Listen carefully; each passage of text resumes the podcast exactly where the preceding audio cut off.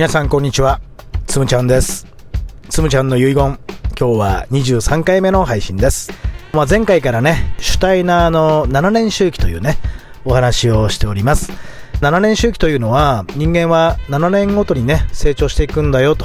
そしてこう7年ごとに成長のねテーマが変わっていくんだよというねそんなシュタイナーの教えがあるわけですね。まあ、特にね、0から7歳というね、最初の7年周期の最初のね、7年というのが、まあ、人間のこう根っこの部分を育てるというふうに言われております。すごく大事な時期なんだと思います。ここで与えられているテーマは何かというとね、まあ、体の成長なんですね。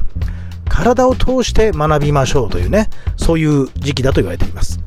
まあ、とにかく体感覚を使うということね。まあ、子供たちってまあ見てるとね、自然に体感覚で覚えていくわけですよね。で、これがとても大事だということね。自然の中でね、泥んこになって遊ぶこと、土の感触とかね、この風のね、吹く感じとか、空気とね、こう季節によってこう空気感が違うとか、そういったものをね、体を通して学んでいく。同時にね、人間と人間の関係性もね、体感覚で学んでいくね。家族っていうのをこのあったかさとかぬくもりで学んでいったり、お友達の良さをね、体をぶつけ合いながら学んでいったりっていうね、そんな時期なわけです。で、僕もね、この幼少期ね、0から7歳の間というのは、やっぱりこう体を通して学んだことはいっぱいあるなっていうふうに思ったりします。まあこうやってね、なんか人間の自分の過去のね、思い出のことをこう振り返ってみたりすることを、バイオグラフィーワークとね、呼んだりしております。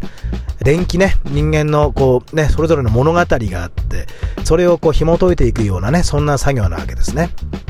で、これをまあ7年ごとの周期にね、なんか乗っけながら、えどんな学びがあったのかな、どんな気づきがあったのかな、どんな体験したのかなっていうのをね、一個一個こう見つけ出していく作業ね、とてもこう有意義なので、ぜひね、やってみるといいかなと思います。で、今回はね、僕自身のね、過去を振り返りながらね、バイオグラフィーワークをしながらね、7年周期にのっとったね、お話をね、ちょっとしていけたらいいなと思っております。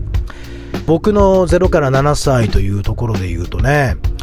ほとんどが家族の世界にいますよね。0から7歳というのはね。非常にこう狭い世界ね。まあ、お父さんとお母さんとね、兄弟ね。まあ、おじいちゃんおばあちゃんが一緒に住んでいれば、おじいちゃんおばあちゃんの影響も受けるでしょうね。僕の場合は、まあ、4人家族ね。お父さんとお母さんと、まあ、お兄ちゃんがいたわけね。で、お兄ちゃんは、まあ、年齢で5歳ね。えー、学年で言うとね、6個違うわけですよ。だから、まあ、ちょっとね、6個違うと、まあ僕が小学校上がった時はもう彼は、まあ、中学生になってますからね。まあ、だいぶ年が離れていますから、兄の影響を受けるというのはね、そんなになかったのかもしれません。で、代わりにね、僕にとって一番影響を与えてくれたのは、まあ、近所に住んでいた男の子がいて、まあ、センちゃんという男の子がいてね。で、まあ、年齢は2個ぐらい上で、彼ととにかく毎日、いつも一緒に、まあ、どこ行くにしてもね、彼と一緒に遊んでいるみたいなね。そんな時期が随分続いたなと思うわけね。せんちゃんはね、ちょっと特別な子だったんですよ。聴覚障害を持っていてね。だから、ちょっとね、話すことがちょっと苦手だったのね。上手にこう発音できないというね、そんな男の子だったわけでね。ただ、僕自身はせんちゃんともうとにかく生まれた時からね一緒なわけですよ。だから全くね彼のことを特別だと思ったことはないんですよ。もうせんちゃんはせんちゃんでしかないわけね。まあ確かにコミュニケーション取り方は他の人とは違ってて身振り手振りを使って口を大きく開いてね僕が今何を言ってるのかを彼に伝えることがねゆっくり伝えることがすごく大事だった。ね。でもねちゃんとね口の動きを読み取ったり僕のボディーランゲージを見てちゃんと理解してくれてで全然コミュニケーションで困ったことはなかったですね。うん。まあむしろ彼は僕にとっても優しかったしね。彼はいっぱいおもちゃを持っていていつも僕にそれを貸してくれたしね。彼が飼っていたね猫がいたんですね。タマっていうね猫ね。ですごく可愛くてね。で彼の家に行くとそのタマと遊ぶのがすごく大好きだったわけね。で僕はあのタマと別れするのがすごく寂しくてある日ねセンちゃんにお願いしたの。今日お家にさタマも一緒に帰っていい？って。僕ん家に帰るんだけどタマも一緒に連れてっていい？って。そしたらねセンちゃんすごく困った。ね。そりゃそうだよね。まあセンちゃんはすごく可愛がってるペットなわけだからね。まあ、それを一日貸してくれって話をしてるわけですよ。でもねセンちゃん偉いの。いいよって。正宏に貸してあげるよって。タマと今日ね一緒に寝てねって。そんな風に僕に伝えてくれて僕はねある日ねタマを連れてね自分のお布団にタマを入れて1人と1匹で寝たというね、まあ、そんな思い出もあるわけね、まあ、そんな風にねとにかくね僕に優しいのよ。でもう毎日一緒に遊んでいて、まあ、泥だらけになってねなんかあちこち行って、まあ、自転車乗ってね、えー、その辺なんか遊んでみたりね。一緒になんかちっちゃなね駄菓子屋行って駄菓子買ってきたりとかね。くじ引きしたりとかしてね、まあ、いろんな遊びをしたわけですよ。で中にはね悪いこともしたのね、まあ、いたずらみたいなこともいっぱいしましたね。だからとにかく、まあ、いいことも悪いことも彼を通していっぱい学んだというね。そんな、まあ、大親友だったわけですね。で彼はね、ろう学校に行くわけね、小学校上がった時ね。で、僕は小学校上がった時は、まあ普通の近所の学校に行くわけでね。で、僕がちょうど小学校上がった年ね、7歳の時なんですけど、その辺りからね、ちょっと彼とのこう距離がちょっとこう出てくるわけですよね。まあ、シュタイナーの7年周期でいうと1回目が終わって、次の7歳から14歳の第2期がね始まるあたりねこっからなぜか僕とセンちゃんの関係性っていうのはょっとずつこう距離が出ていくわけですよ。これはしょうがないよね。まあ、僕はやっぱ小学校行けば小学校でのコミュニティが生まれてくるしね。そこでのお友達もどんどん増えてくるわけだしその友達と一緒に遊ぶ時間もやっぱり増えてくるわけですよ。そうすると僕の中にいるセンちゃんの存在がどんどんどんどんこう小さくなっていくっていうのはねまあこれはね今思ってもしょうがないことだなっていうふうに思います。まあそんな感じでねセンちゃんとの距離がどんどん離れていく中で決定的だったのは僕がね小学校3年生の時にね引っ越すことになったんですね。まあ、新しいお家ができてそこにね引っ越すということが起きてね。でせんちゃんはそのちっちゃな長屋にそのまま住んでおりましたから僕は新しい町に引っ越していくんだっていう風になったわけね。で、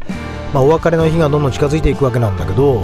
僕はね新しい町に行って新しい暮らしが始まっていくから僕の意識はね、常にその新しい街に行くわけね。新しい友達、新しい学校に行くわけですよ。ちゃんと友達できるかなとかね。ちゃんと新しい学校でうまくいくかなってね。考えることはいつもそっち側になっちゃうね。でも、せんちゃんの方は置いてかれる側だから、やっぱりね、すごく寂しかったんだろうなと思うわけ。僕は全くそれに気づかずにね、まあ、とにかくワクワクしてるわけですよ、毎日ね。で、そういう姿を見ると、せんちゃんますますなんか寂しさをね、感じてたんだろうなと思います。お別れの日はね、すごく悲しげな表情をしておりましたね、せんちゃんね。まあでも、すごい遠くに行くわけじゃないしね、いつでも会えるよっつってね、まあ、僕の方は明るくお別れしたわけですよ。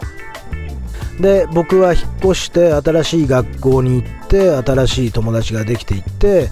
そこにね、新しい暮らしのフィールドが広がっていくわけですよね。そうすると、ますますせんちゃんのことは忘れていくわけですね。時々思い出す程度ね、せんちゃんどうしてるかなって時々思い出す程度で、まあ普段はほとんど忘れてるような状態になってきました。そうやって、どんどんどんどん距離が離れていって、7歳までの間、あれだけ毎日一緒にいたのにね、すっかりなんか僕の中ではね、過去のお話になっていくわけですね。まあそうやって僕は忘れていきました。中学生になって、そして高校生になって、すっかりね、彼のことを忘れてしまいました。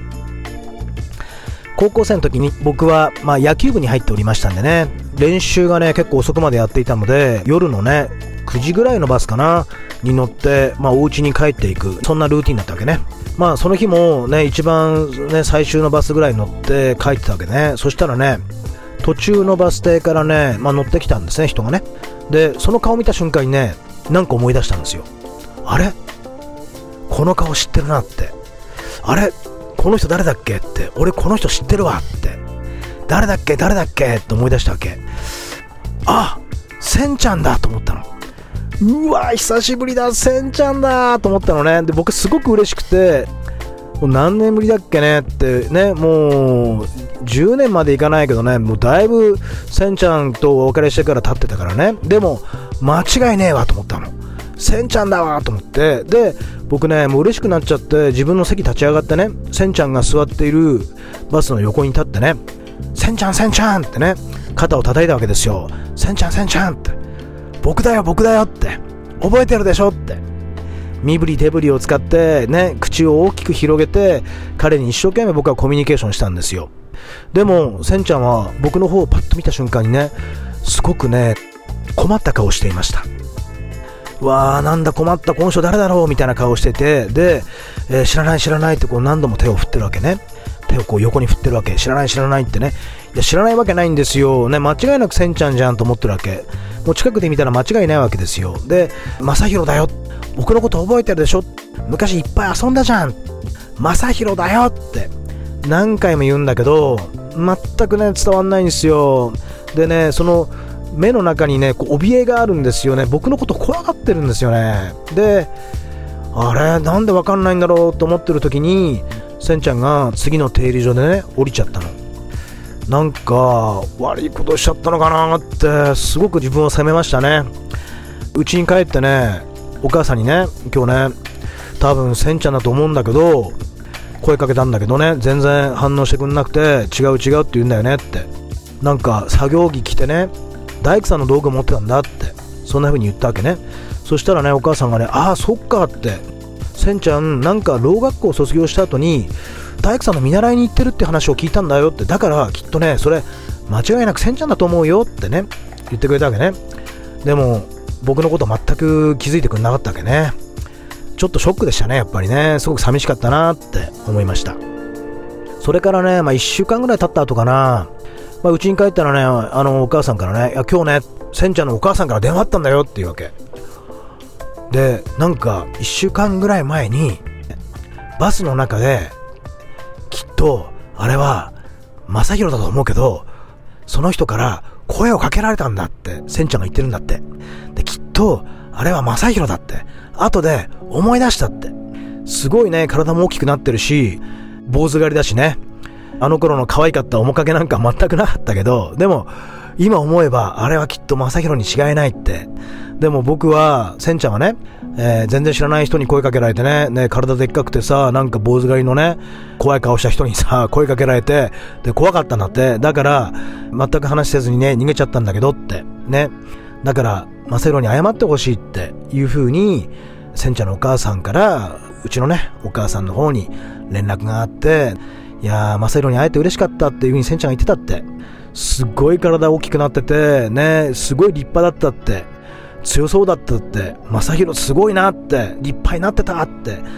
すごくせんちゃん喜んでたんだよっていうね、そんな話を後でね、聞いたわけね。まあなんかね、それで救われましたね。なんか嬉しかったなと思って、分かってくれたなって。